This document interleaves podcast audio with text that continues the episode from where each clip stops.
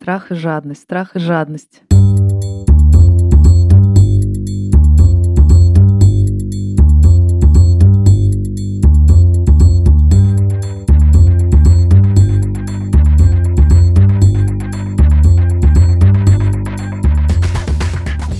Привет! Это подкаст «Деньги делают деньги», подкаст о том, как зарабатывать на бирже. Я Саша Волкова, предпринимательница, а теперь еще и немножко инвестор. У меня есть друг Валера Скотников, эксперт московской биржи. Он помогает мне разобраться, как же зарабатывать на бирже. Привет, Валер. Привет, Саша. У нас сегодня особый выпуск, последний. Рефлексия, итоги, перспективы. И я пришла не одна, Валера, на этот раз я привела гостя. Это Лев Пикалев, наш продюсер. Привет, Лев. Привет, привет, всем привет. Лев нам поможет прочитать вопросы от наших слушателей. В этом выпуске мы поговорим о том, чему научились за весь предыдущий курс, и еще послушаем и почитаем вопросы слушателей и поотвечаем. Да, и, конечно, мне интересно, удалось ли нам за этот сезон, за 11 выпусков научить тебя, Саша, и всех наших слушателей э, основам инвестирования. Валера, что если я тебе скажу, что мой главный вывод, вообще просветления не касалось непосредственно инвестиций, а это что-то в целом про финансовую дисциплину. И главное, этот вывод я сделала буквально на первом или втором выпуске. Меня прям озарило. Смотри, я думала, все будет как. Вот есть у меня 300 тысяч лишних и еще 100 тысяч на пожить на ближайший месяц. Я несу эти 300 тысяч на биржу и начинаю инвестировать. И каждый месяц получаю, ну там, не знаю, тысячу, две, три пассивного дохода. Вот такой у меня был примерно план. Но вы меня переубедили деле. Оказывается, на самом деле, во-первых, инвестировать нужно не последние деньги. Потому что если у тебя есть 300 тысяч и 100 на пожить, что может случиться? Начался кризис, тебя уволили с работы, тебе срочно нужны деньги. Ну, и единственная кубышка, какая у тебя есть, это инвестиционный счет. И, конечно, ты лезешь в него. Но именно в этот момент кризис, и все твои активы в минусах и ты продаешь себе в убыток. Поэтому, если ты хочешь быть успешным на бирже, если ты долгосрочный инвестор, тебе точно нужна какая-то подушка безопасности. Эта мысль поразила меня как молния. И в результате я зашла очень далеко. Валера, у меня теперь бесконечное количество разных кубышек. У меня есть инвестиционный счет, и там лежит те 400 тысяч, которые нужно положить на ИИС, чтобы получить максимальный налоговый вычет. Потом есть еще 9 тысяч долларов евро на случай, если меня уволят и все будет плохо. Потом есть отдельная кубышка на отпуск, отдельная на крупные расходы, отдельная на случай, если я заболею коронавирусом. И только потом деньги на жизнь. Я поняла, что только когда у тебя есть подушка безопасности на случай увольнения, крупных трат, э, не знаю, ребенка в школу, только тогда, когда у тебя все-таки остались лишние деньги, вот их можно нести на биржу. Вот эта мысль заставила меня прибраться в финансах, и никогда еще у меня в финансах не было такого порядка, как сейчас после записи этого подкаста. А самое главное, что я хотел бы здесь добавить, я уверен, что у тебя появилось э, внутреннее такое спокойствие, дзен, да, и теперь инвестировать на бирже тебе становится гораздо проще. Тебе проще выполнять те самые правила, о которых мы много раз говорили. Да, потому что я уже вообще не беспокоюсь. Ну, уволят, ну, кризис. У меня столько подушек безопасности, что я ими просто обложена, как ребенок в люльке. Так что если биржи проваливаются, я ухожу там в небольшой минус, например, ну и ладно, у меня тут мягко и тепло. Лев, а у тебя как? Ты вот слушал весь подкаст, но не мог сказать ни слова. Может быть, сейчас ты выдашь нам все, что накипело. Ну, у меня на самом деле интересная ситуация, потому что я начал интересоваться темой инвестиций немножко раньше, чем мы начали делать подкаст. Но тем не менее, главный вывод, который я сделал за этот сезон, это еще раз убедился в том, что э, многие процессы в жизни, в том числе инвестиции как, собственно, занятие, это история про работу с краткосрочным и долгосрочным. И что вот долгосрочное — это то самое, куда имеет смысл вкладывать и энергию, и силы, и, и деньги, а чтобы, собственно, достигать своих целей. И параллельно с тем, как мы начали делать подкаст, о инвестициях я узнал заранее, но инвестировать я еще не начал до того момента, как мы начали делать подкаст. И, э, собственно, случилось главное. Я завел себе ИИС, я завел себе еще один счет инвестиционный и, собственно, начал какие-то инструменты покупать. И э, теперь иногда у меня есть занятие посмотреть, что там у меня в моей инвестиционной кубышке. Но я помню ваш совет, ребята, про то, что не надо все время, значит, э, сидеть и как Твиттер или Инстаграм использовать приложение брокера. Да, а поэтому я туда заглядываю, ну, я я не насилую себя, я заглядываю туда, когда мне хочется, но хочется мне где-то раз в месяц, может быть, раз в две недели. Вот, поэтому, в общем, кажется, что этот подкаст для меня э, лично, он как-то уложил те мои знания, которые были, и вообще я как-то по-новому взглянул на инвестиции. И самый, наверное, главный вывод, что странно, почему я не занимался этим до этого. Вот. Мы помогли Льву сделать первый шаг в инвестициях. А, я помню, что мы еще в какой-то момент пришли к тому, что нужно определить свою цель, да, по инвестициям. Эта цель будет конкретно долгосрочная. Мы, мы разговаривали о том, что какую сумму ты хочешь получать на пенсию. Это один из вариантов целей. И ты, например, составила Excel и поняла, какими денежные потоки должны быть у тебя, например, на биржу, да, какую доходность ты среднюю должна получать для того, чтобы примерно выйти на эту цель. А я бы вот со своим опытом поделился, да, кроме таких очень длинных целей, что же будет на пенсии, то есть это 15-20 лет, цели могут быть и так э, среднесрочные, да, это какое-то приобретение, например, недвижимости, недвижимости. И многие у нас, ну, как бы озабочены, да, тем, что особенно вот в нашем возрасте, там, молодые все семьи, все хотят приобрести недвижимость, нужны какие-то деньги. И вот эта цель более м, такая осязаемая, и, собственно говоря, на нее тоже можно накопить, э, инвестируя на бирже, инвестируя правильно. И со своей стороны хочу сказать, что я вот в этом плане Excel никаких не составлял по именно доходам и сколько мне инвестировать, чтобы накопить. Наверное, это какой-то на интуитивном уровне мне было понятно, да, такие эти цифры, потому что я постоянно с ними работаю. Но, с другой стороны, я э, как раз озаботился моментом составления другой Excel. Я стал вести учет своих расходов, э, как раз для того, чтобы выделить ту сумму, которую я вот четко могу ежемесячно инвестировать на биржу. И, э, а в интернет-банке раз... не проще? Зачем Excel? -ка? Слушай, это было так давно, когда нормальных интернет-банков еще нет. Я говорю о своем примерно уже 11-летнем опыте э, ведения там Excel э, с расходами. Ого! Ого! Это, во-первых, позволяет увидеть свою структуру расходов, во-вторых, ну, понять, э, какую сумму ты можешь э, действительно безболезненно для текущего потребления, для каких-то альтернативных э, вложений. То есть у меня всегда был депозит, uh-huh. да, и всегда какая-то часть была инвестирована тоже на бирже э, в различные инструменты. И что тебе, э, что тебе дает эта Excel с расходами? То есть ты правда можешь посмотреть такое и понять, что-то я много трачу на такси, надо поумерить себя, и ты можешь себя контролировать? Здесь, знаешь, скорее вопрос не в контроле тех или иных расходов, сколько, в принципе, чтобы у тебя в голове структура э, складывалась, и ты понимал, сколько у тебя примерно может оставаться. Ага. Да? Потому что если это не, не контролировать, у тебя каждый раз будет какой-то, ну, сегодня одна сумма, завтра другая и так далее. Так примерно я стабильность вот этих потоков понимаю и понимаю, во что они могут превратиться вот в, как сказать, в Excel в твой да, вот я столько-то смогу инвестировать, вот с такой-то скоростью я достигну своей финансовой цели.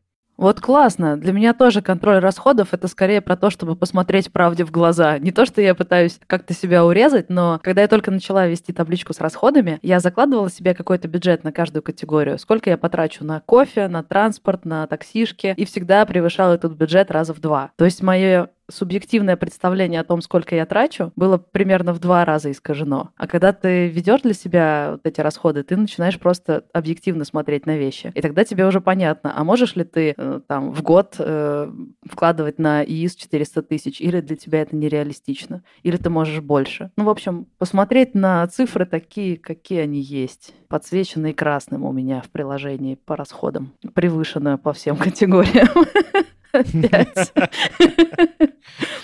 Да, действительно, это было одно из таких, знаешь, событий. Ты типа раскладываешь там, ну вот я там получаю, условно говоря, вот такую запеху, и вот она уйдет туда-то, туда-то, туда-то, туда-то, туда-то, да, и ты какие-то все крупные расходы свои вспоминаешь, обязательные платежи, там всякие коммуналки за квартиру, там за обучение детям, на питание какое-то откидываешь плюс-минус и так далее. Потом действительно, когда начинаешь это все вести, понимаешь, что это все превышено там, ну дай бог, в полтора раза то, там, а то и в два раза. И начинаешь уже смотреть, куда это все идет, и на будущее уже это тоже планировать, потому что ты понимаешь, что это просто вот жизнь, и у тебя не одна проблема в этом месяце, так другая какая-то неожиданная появится. Да. И поэтому вот на, на это ты типа на всякий случай вот еще столько-то. И ты понимаешь какой-то остаточек, и ты на него можешь рассчитывать, и э, понимаешь, вот за год я накоплю столько-то, инвестиции мне дадут еще на эту сумму столько-то, и у меня появляется какой-то уже вот такой прообраз в голове э, Excel, сколько же у меня примерно с такими темпами будет там через три года, да, что я смогу с этим сделать. Причем первый инстинкт, когда ты видишь, сколько ты потратил, ты такой, да не, это просто в этом месяце вот что-то пошло не так, надо было обогреватель купить, не знаю, крыша протекла. Вот. Или да не, я урежу, в следующий раз я кофе буду пить в два раза меньше. А потом ты понимаешь, нет, просто нет. Все будет, как будет. Саш, ну вот кроме финансовой цели, финансового планирования, контроля доходов и расходов, чему ты еще научилась? Мне вот очень много рассказывали про э, различные, скажем так, типы инвесторов, да, и какие кому инструменты подходят. Вот давай здесь вспоминаем, что же у нас было. Знаешь, у меня было много всяких озарений насчет инструментов, стратегий и всего такого. И похоже, это очень похоже на то, что творится с нашими слушателями. Давай послушаем их а я тебе все расскажу. Какие я проходила стадии инвестора, через какие инструменты проходила. И начнем мы с а, вопроса Виталия, который, собственно, начал свой путь в инвестиции сразу с трейдинга. И вот что нам прислал Виталий. Здравствуйте, Александр и Валерий. Я из провинции, зовут меня Виталий. Веду вас в курс дела на текущий момент. Я не знаю ничего, на голом энтузиазме установил терминал для скальпинга фьючерса. Взял для пробы волатильную пару, опять же по своему мнению. Мой анализ был очень простой. Про торговки мне понравилось движение рынка. Здесь Виталий в деталях рассказывает о том, как он занимается трейдингом, но все это в итоге привело его к потерям. И понял, что я за сутки потерял там 700 с чем-то рублей это очень тяжело именно для меня. То есть я такой типа на 30 умножаю сразу, у меня там 21 тысяча набегает, да, там плюс мы округлили, плюс доллар растет, бывает 78 плюс, ну и короче тридцатка. Вот в месяц я могу уйти в минус 30 тысяч. И вот как бы мои два вопроса. Подытожим, как научиться не привязывать эмоции к деньгам и не резко ли начинать со скальпинга. Слушай, ну у нас же уже был выпуск про трейдинг, и там Тимофей Мартынов сказал, не суйтесь в спекуляции, пока хорошенько не разберетесь, пока не наберетесь опыта. И, как я поняла, Виталий только-только начал инвестировать вообще в тему инвестиций и сразу с головой в трейдинг. Я поняла, что он много посмотрел видосов, много чего поучил, и, кажется, он использует как раз теханализ, судя по тому, что он рассказывает про какие-то там точки, графики. Но, блин, прям сразу с головой в трейдинг, мне кажется, это очень плохая идея. Прям лучший способ потерять много денег. Я с тобой здесь не соглашусь, потому что если Виталий как раз э, с точки зрения своих там целей, своего отношения к риску и своих э, возможностей, например, по времени, да, готов заниматься активным, э, активной торговлей, активными спекуляциями, то почему бы и нет? И здесь как раз э, нужно рассматривать его какие-то текущие результаты, как я слышал, отрицательные, да, как вот эту плату за то, что он учится. И здесь мой совет, я не знаю, с какой суммой Виталий оперирует, но мой совет в процессе обучения трейдингу, который может занять и годами, потому что это как освоение новой профессии, а, лучше рисковать не очень большими суммами. Для чего? Для того, чтобы просто ваше обучение, растянутое по времени, вы смогли выдержать. Да? Потому что у меня есть байка, история такая. Я помню одного из своих клиентов еще в те времена, когда я работал в брокере, когда мы увидели, что клиент на фьючерсах на золото, открыл позицию и бах, как-то там заработал там какую-то там несколько сотен тысяч рублей. Потом мы увидели, что он открыл позицию уже на несколько миллионов. Естественно, ну, мы первым делом попытались ему позвонить, потому что ну, для нас там как бы серьезный клиент, несколько миллионов, и вообще давайте с ним пообщаемся. Вообще понимаем, что ли он делает или нет. Ну, в общем, клиент не захотел общаться, и мы увидели, что он буквально за несколько дней эти несколько миллионов проиграл. Понятно, что, возможно, для него отношение как бы было, что это маленькая для него была сумма, но, скорее всего, нет. И вот здесь получается, что он не успел просто приобрести на бирже достаточный опыт, а уже потерял серьезные деньги. Э, я правильно поняла, что Виталию ты советуешь, э, выдели какую-то сумму, не знаю, там 100 тысяч, попробуй воспринять это как плату за курсы. Вот ты эти 100 тысяч платишь за то, чтобы научиться трейдингу. Попробуй растянуть их на, не знаю, полгода, эти 100 тысяч, и за это время научиться инвестировать. Типа того? Научиться активно торговать, да, да, да, да, активно спекулировать, все-таки не инвестировать. При этом у него могут быть параллельные инвестиции, которые ему приносят доход, обеспечивающий его учебу в спекуляциях. Знаешь, как хитро завернул. Вот. Но давай так, все-таки смотри, мы все-таки скажем, что а, спекуляции это это вопрос даже не столько про деньги, сколько про готовность э, воспринимать новое, то есть учиться. Готовность выделить этому достаточное время. То есть если инвестиции это могут быть там какой-то параллельно всему-всему и вся, и это требует там буквально нескольких часов, то трейдинг это прямо освоение новой профессии. Вот если все эти слагаемые у Виталия подходят, то почему бы и нет? Ты знаешь, самое интересное, что обучение активному трейдингу это то, что потом дает колоссальный опыт в инвестициях. Почему? Потому что трейдер, который торгует там внутри дня, он э, переживает кучу эмоций, переживает кучу событий, которые инвестор переживает за много-много лет. То есть это такое краткосрочное обучение, обучение получается. Эмоциональное прежде всего. У меня был похожий опыт. Я долго-долго писала о бизнесе, всякие интервью с предпринимателями, а потом пошла открывать свой. И мой первый бизнес увел меня в минус, ну, тысяч на 700, наверное. Но там за буквально полгода я узнала о бизнесе больше, чем за предыдущие шесть лет, пока работала в РБК, там, брала интервью предпринимателей. И я подумала, ну, 700 тысяч — это то, сколько можно платить за такие курсы. Это окей. Главное Виталию определить, сколько именно он готов заплатить за курсы и вовремя остановиться. А вот вопрос от Влада. Он тоже только начинает и очень много думает про стратегию. Здравствуйте, меня зовут Влад, мне 19 лет. Хотел бы поделиться комментарием и собственным видением, собственным опытом выхода на биржу. Я еще совсем молодой, но а, где-то три месяца назад заинтересовался тем, как вообще работает московская биржа, как работает фондовый валютный рынок. И поэтому прошел э, курс на Курсере Вышкинский про финансовые институты и рынки. И решил э, при помощи брокера чуть больше месяца назад открыть э, свой счет. Сколько у меня было совсем мало денег, я решил, тем не менее, все равно их инвестировать. И положил где-то 2000 рублей на свой счет. И очень долго думал, а куда, собственно, инвестировать. Потому что первоначально, когда вы только учитесь теории, то вам кажется, что вы сейчас придете на рынок и сразу поймете, что купить, что не купить, и сразу разберетесь. Но по факту я оказался как будто на очень большом, э, разнообразном э, рынке, разнокалиберном, я бы так сказал даже. И поэтому очень долго размышлял, что мне делать. Поскольку у меня была маленькая сумма, а я хотел быть консервативным инвестором, я подумал было купить ОФЗ, облигации, но потом понял, что я заработаю 100 рублей за год, и подумал, что э, диверсификация портфеля вот на этом этапе, она для меня заканчивается заканчивается, потому что для меня нет смысла абсолютно получать 100 рублей в год. Ну вот молодец.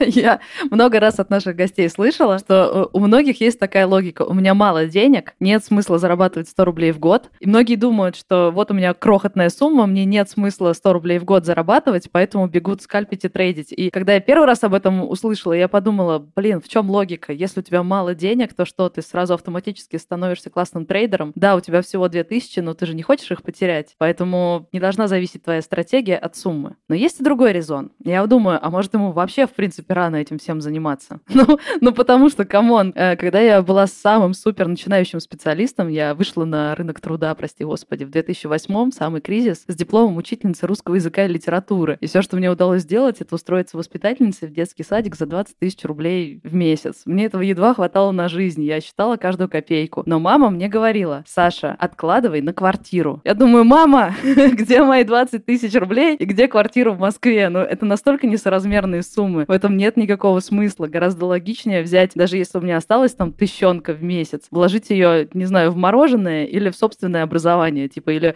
психическое здоровье свое, чтобы просто как-то оттянуться и немножко жизнь полегче была в 2008. Или уж потратить на образование, чтобы научиться зарабатывать больше. И вот когда у меня начнется нормальные деньги, тогда я начну копить, ну или вот инвестировать. Я же вначале говорил про то, что я по-другому посмотрел на долгосрочные и краткосрочные. И вот мне кажется, что история Влада, она как раз о том, что перед тем, как э, начинать, собственно, инвестировать, возможно, ваша инвестиция главная — это инвестиция в образование, инвестиция в э, то, чтобы э, продвинуться по карьерной лестнице, чтобы у вас был какой-то стартовый капитал, э, который вы свободно можете инвестировать и дальше уже учиться этому. То есть, возможно, как бы инвестиции на самом деле начинаются раньше, чем вы открываете брокерский счет. Но инвестиции в себя, вот да. Я здесь добавлю, давайте такой момент. Ну, первое, абсолютно верный вывод, что нельзя деньги ставить вперед. Все-таки должна э, постановка целей, определение риска, они должны влиять, на будете ли вы активным спекулянтом или будете ли вы инвестором. А что же делать с людьми, с которыми маленькие деньги, да, и в чем такая у них проблема? То почему вы говорите, что не нужно инвестировать, а нужно куда-то вкладываться там в развлечения, психическое здоровье или в образование? На мой взгляд, первое, он уже проинвестировал в свое образование, потому что он от теории перешел к практике, и более того, он, ему это заставило еще дополнительно посмотреть всякие курсы, посмотреть по сторонам, почитать книжки, да, когда он просто там буквально 2000 на рынок принес. То есть в образование он уже вложился.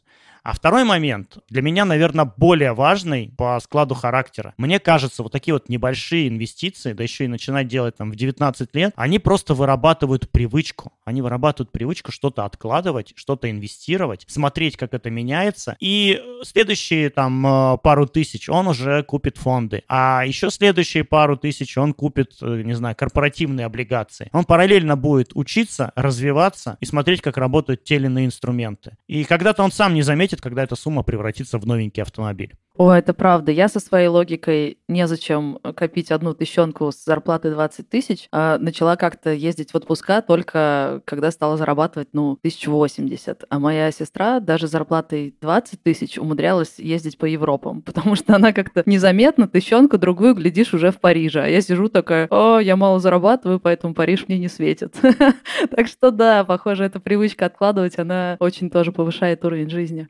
Но знаешь, мне кажется, это тоже про какое-то обучение, потому что какая разница, какая у тебя сумма, если ты на нее можешь, в принципе, научиться получить вот этот навык, например, получать 10% доходности на бирже. Ну, неважно за счет каких бумаг. И сам этот э, навык, он очень крутой, потому что посмотрела я на Ларису Морозову и поняла, что это и есть моя цель. Я хочу отлично развлекаться на пенсии. Я составила табличку со сложным процентом. да, у меня такая цель, хочу оттягиваться на пенсии, а не только сейчас. Я составила табличку со сложным процентом и поняла, сколько мне нужно нести на биржу, какая доходность минимально нужна, чтобы около сотни тысяч в месяц получать э, в 55 лет таким пассивным доходом. Что же я выяснила? На самых минималках мне нужно каждый год до 55 э, нести на биржу по 400 тысяч и научиться делать 6% доходность, как минимум 6%. Да, я понимаю, что это очень низкая доходность, это почти как на депозите, но это моя нижняя черта. А дальше я проделала еще такое упражнение. Мне захотелось узнать, а что сильнее влияет на финальный результат? Мне нужно постараться больше больше, чем 400 тысяч приносить каждый год, или мне нужно немножечко повысить доходность. И что я узнала? Если я буду откладывать каждый год не 400, а 500 тысяч, это добавит к моей будущей пенсии, ну, там, тысяч 10. Но если я смогу делать доходность не 6%, а 7%, это уже рост моей будущей пенсии на 20-30 тысяч. То есть если Влад уже сейчас студентом научится инвестировать на бирже так, что будет уметь делать 10% доходность, потом, когда у него появятся реально крупные суммы, он уже этот навык не пропьет. Он уже просто возьмет свой, не знаю, миллион миллион и сделает ту же самую 10% доходность. А я этому учусь только сейчас, в свои 33.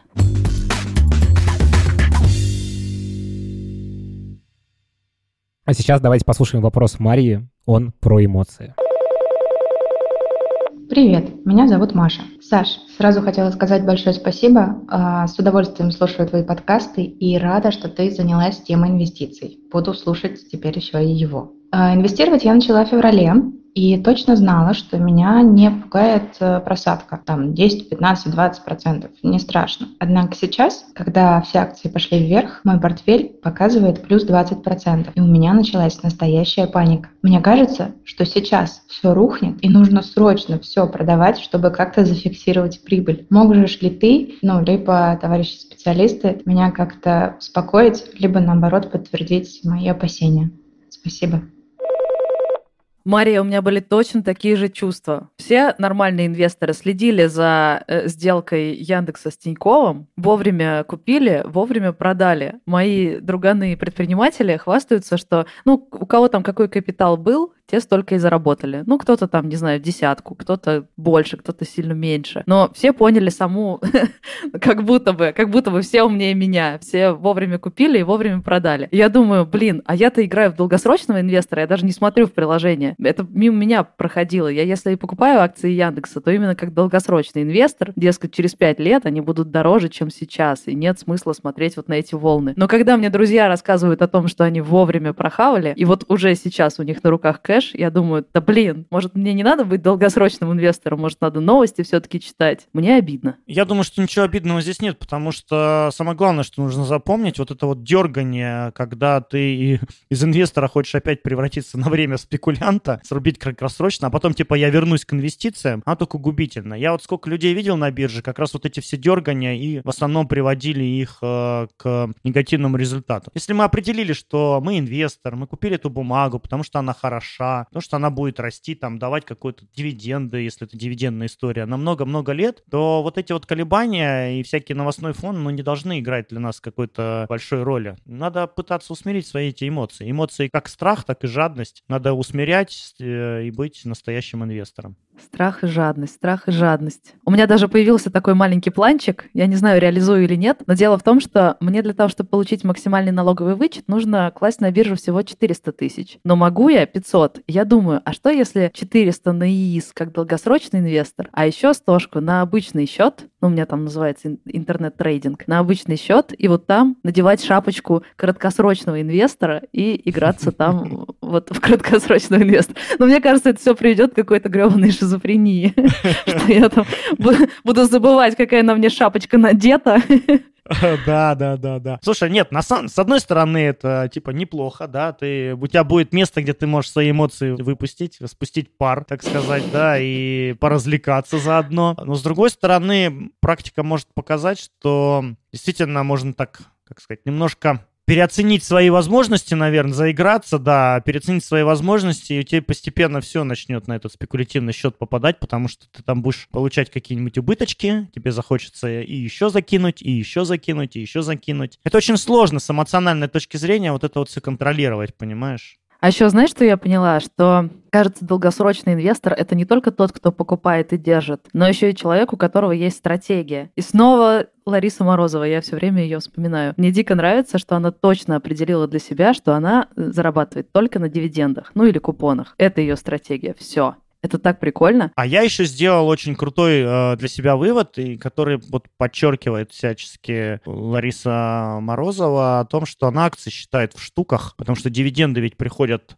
да. в рублях на одну штуку. И вот увеличение количества акций в твоем портфеле и играет как раз как бы э, главную роль, да. Вот я сейчас имею, например, тысячу акций, да, какой-то компании, а какая-то просадочка, э, движение цены вниз позволит мне иметь, докупить еще, да, и я уже там, буду иметь уже там полторы тысячи этих да. бумаг. А если цена будет высокая, ну, я только куп, я куплю себе только 200. Блин, не прикольно. Так что то, что они упали, это там, типа, Да, и она не смотрит на цвет цифры. Да, да, да, который позволяет уйти от цены. Потому что я смотрю, у меня там, не знаю, Сбербанк э, в минусе, цифра красная, но количество-то акций растет, так что да, это классно. И, кстати, она еще рассказала про э, такую ситуацию, когда она все-таки решила отступить от своей стратегии и продать акции Сбербанка, хотя продолжала в них верить. Просто потому что увидела, что они выросли в четыре раза. И она об этом своем решении жалеет, хотя она в тот момент вышла в кэш и получила там в моменте много денег. Но акции Сбербанка продолжили расти,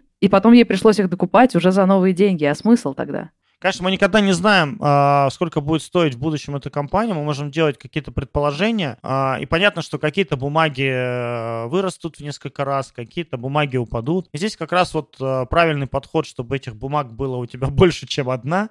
Да, какой-то такой разумная диверсификация портфеля. Кажется, дело не только в диверсификации портфеля, но и в том, чтобы у тебя была некая логичная стратегия. Не обязательно как у Морозовой. Просто чтобы у тебя э, была концептуальная стратегия, а не такую акцию прикупил, секую акцию прикупил. Мы вот с сестрой недавно сидели, обсуждали, чему новому мы научились за время подкаста, и она как раз об этом рассказала.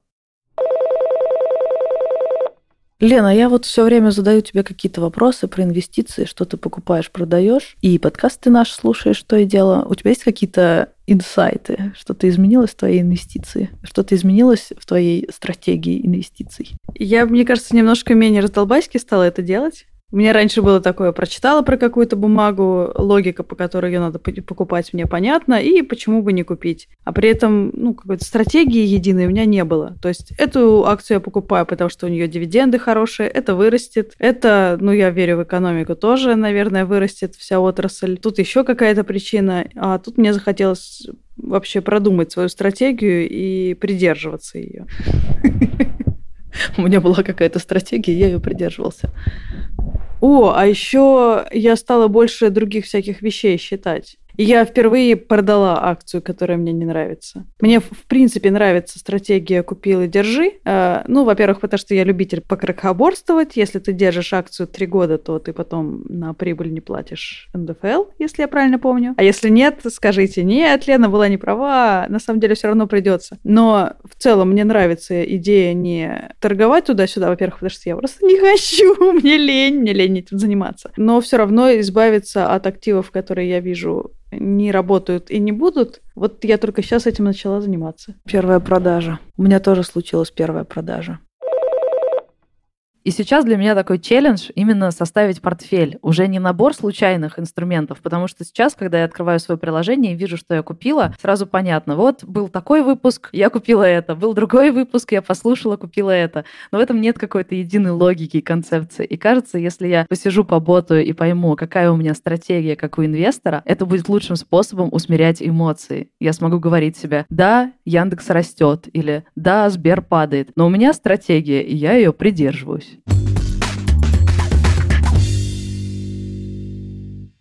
Ребята, а сейчас будет несколько вопросов про инструменты. Вот, например, первый вопрос от Алены. Здравствуйте, в какой валюте выгоднее инвестировать?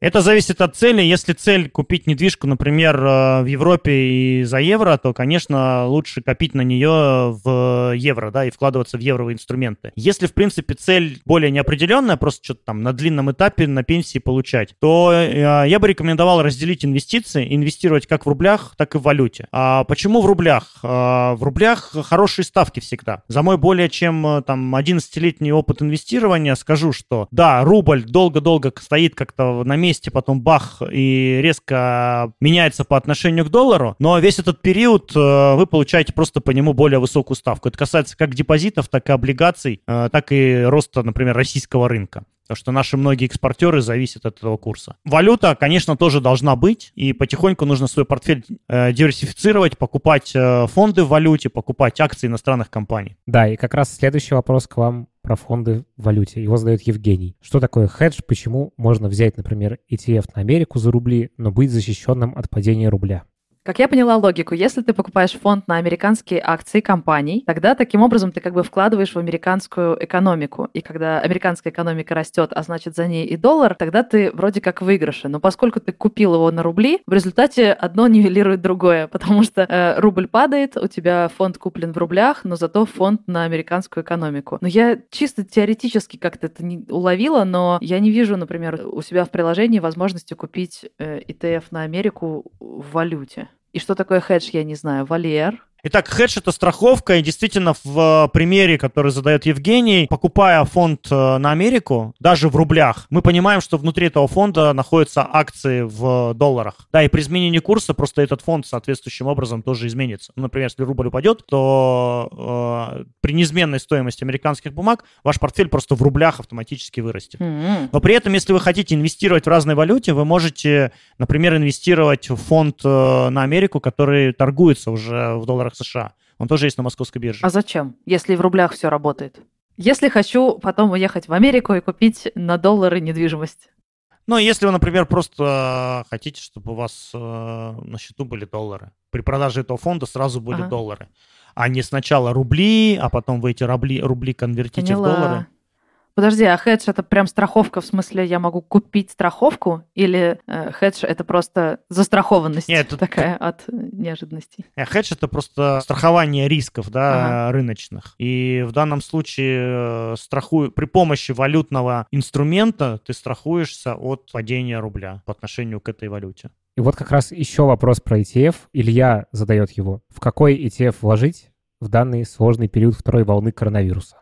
Ой, можно я отвечу? У меня было озарение. Когда я только, э, мы записали буквально там третий выпуск подкаста и поняли, что мне нужно инвестировать в фонды, я подумала, диверсификация. Поэтому я куплю ETF на все возможные экономики. Китайская, американская, российская. Типа это диверсификация. Ну, потому что разложила яйца во все корзины. Но потом, когда мы записывали подкаст с Евгением Коганом, помните, был выпуск про фундаментальный анализ. Он очень классно поставил вопрос. Он говорит, ну смотри, все страны в одной сложной ситуации. Коронавирус, э, жесткий удар по экономике. Теперь тебе просто остается понять, а какие правительства делают такие шаги, которые позволят экономике быстрее выправиться. Ну, то есть ты буквально читаешь новости и понимаешь, что вот в такой-то стране э, президент э, явно не пожалел сил и средств, чтобы экономика быстрее поднялась. А в этой стране, ну, не очень. И покупать надо фонды той страны, где, как ты веришь, как тебе кажется, э, экономика будет быстрее оправляться от э, коронавируса. И с этой точки зрения очень странно покупать фонды на все экономики без разбора и радоваться диверсификации. Некоторые фонды я пожалела, что купила. Хотя они все равно растут. Они все в плюсе. Все мои фонды, которые я купила, все равно в плюсе. Но еще один э, инсайт. я поняла, что мне уже недостаточно просто быть в плюсе. Еще и важно в каком. Количество денег у меня ограничено.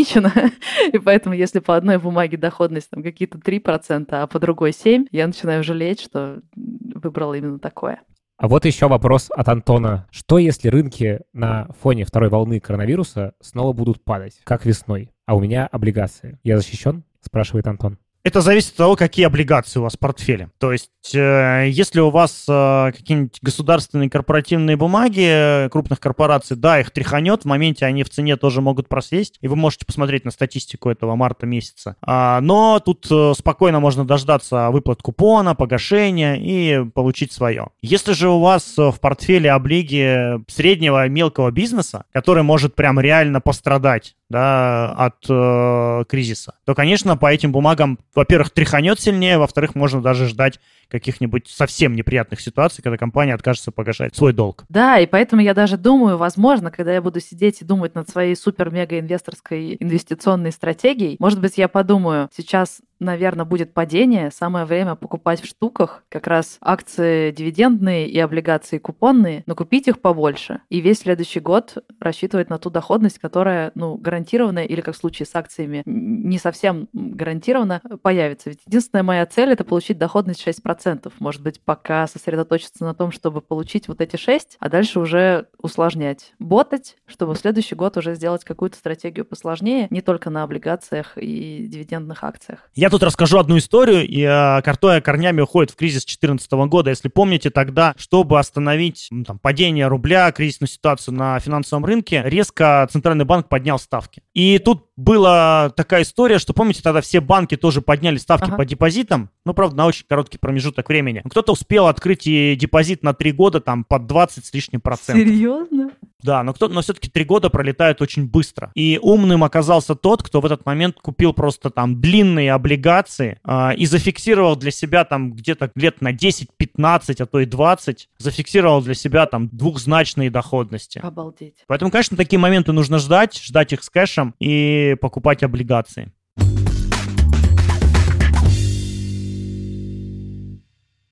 А сейчас я тебе, Саш, предлагаю поиграть в игру. Я буду задавать тебе короткие вопросы от наших слушателей, и ты будешь на них быстро отвечать. А если ты отвечаешь правильно, тебе начисляется один балл. Если отвечаешь неправильно, то на вопрос отвечает Валера, а у тебя один балл списывается. Как тебе такой план? Ну, это честно. Можно уйти в плюс, можно уйти в минус. Все как на бирже, давай. Отлично, поехали.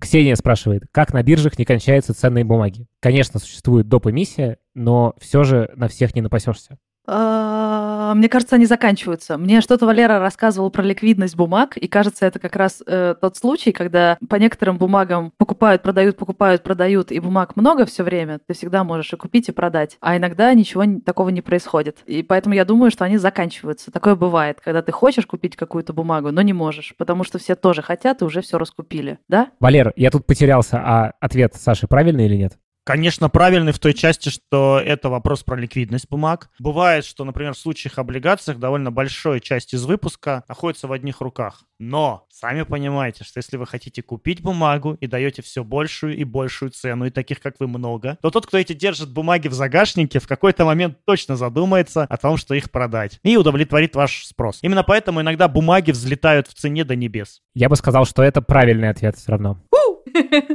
Следующий вопрос.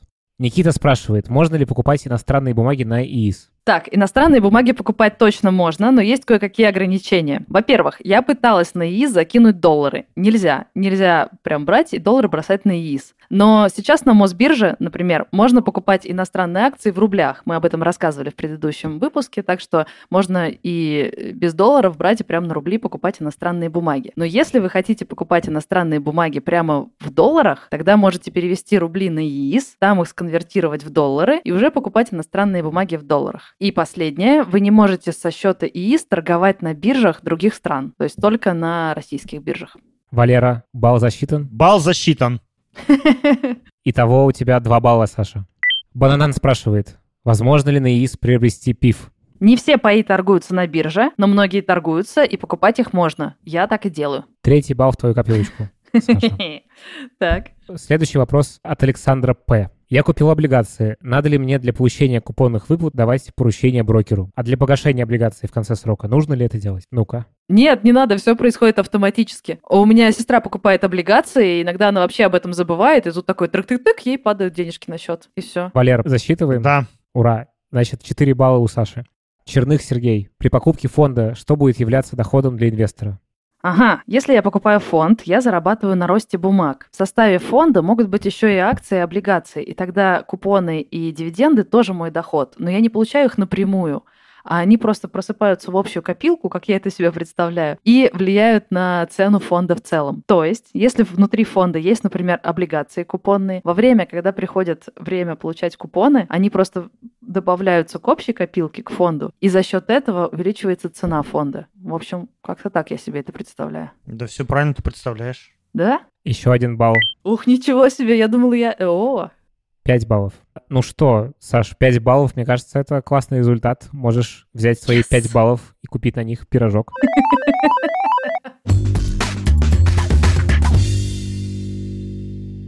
К нам пришло еще много вопросов про то, а где же учиться. Андрей, Тамир, Полина, Степан, Ольга нам задавали вопросы на эту тему. Расскажите, где же учиться, где же получать знания? Послушайте наш подкаст. Мы сделаем и второй сезон, там тоже будет много всего полезного. Еще мы в выпусках подкастов приглашаем гостей, и они рассказывают про свои книги и телеграм-каналы. Берите себе на карандашик. Я на все эти э, ютубы, каналы, телеграммы подписалась, и это правда полезно. Еще у каждого брокера есть обычно какая-то обучающая платформа, ну, потому что к ним приходят инвесторы, видимо, такие же, как я, с нулевыми знаниями, поэтому они вкладываются в то, чтобы нас всех образовывать. Так что вы можете у своего брокера или у соседнего подсмотреть, у них всех есть какие-то классные программы обучающие. Ну и, конечно, школа Московской биржи. Валер, не стесняйся, расскажи. Тут есть даже прямой вопрос такой, а что нужно, чтобы попасть в школу Московской биржи? Может быть, люди думают, что там экзамены или деньги надо платить, Валер?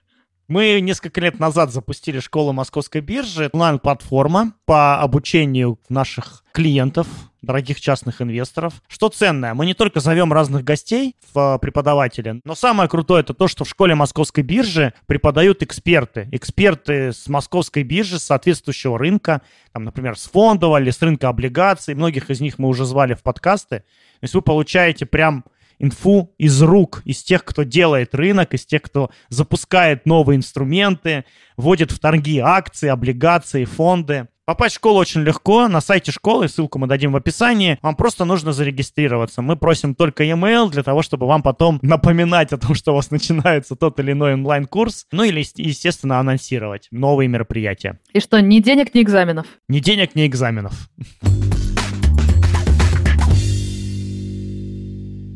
Ребята, крутой сезон, мне кажется, получился. Что надо сказать в конце, Саша? Ребята, инвестиции — это прекрасно. Это способ привести в порядок мозги, финансы, повзрослеть. Я своим ребятам, э, предпринимателям рассказала о том, что теперь у меня есть миллион кубышек, потому что меня этому научили в московской бирже. Они такие, а, так ты просто повзрослела. Так что инвестиции — это способ повзрослеть, если кому вдруг надо. Всем пока, это подкаст «Деньги делают деньги» о том, как повзрослеть и завести кубышки. Саш, я тоже хочу сказать спасибо тебе, спасибо всем нашим слушателям. Мне кажется, мы очень круто прошлись, и самое главное, что ну, такой легко у нас получилось рассказать о такой сложной теме инвестиций. И, ну, я Самое главное, конечно, скажу, что всегда мы делаем какие-то такие первые шаги, приоткрываем только какую-то маленькую щелочку в этот мир, поэтому тут нет предела какому-то совершенству. Слушайте дальше нас, наши вторые, третьи и далее сезоны. И, конечно же, учитесь, учитесь и учитесь. И на правах продюсера я должен сказать, что, во-первых, пока вы ждете второй сезон, стоит зайти в Apple подкасты, в CastBox или на другие подкаст-платформы и поставить нам оценку, а еще написать отзыв, потому что мы будем в межсезонье читать ваши отзывы, вдохновляться и выйдем к вам как можно скорее с новым классным, интересным сезоном. Да, чем больше лайков, тем больше у нас энтузиазма делать еще. Чем больше лайков, тем э, больше слушателей услышат наш подкаст, и вы поможете другим э, потенциальным инвесторам, другим жителям России узнать больше о московской бирже, об инструментах и о том, как правильно инвестировать. И заводить кубышки. Ну что, до встречи в следующем сезоне. Всем пока. Пока. Пока-пока.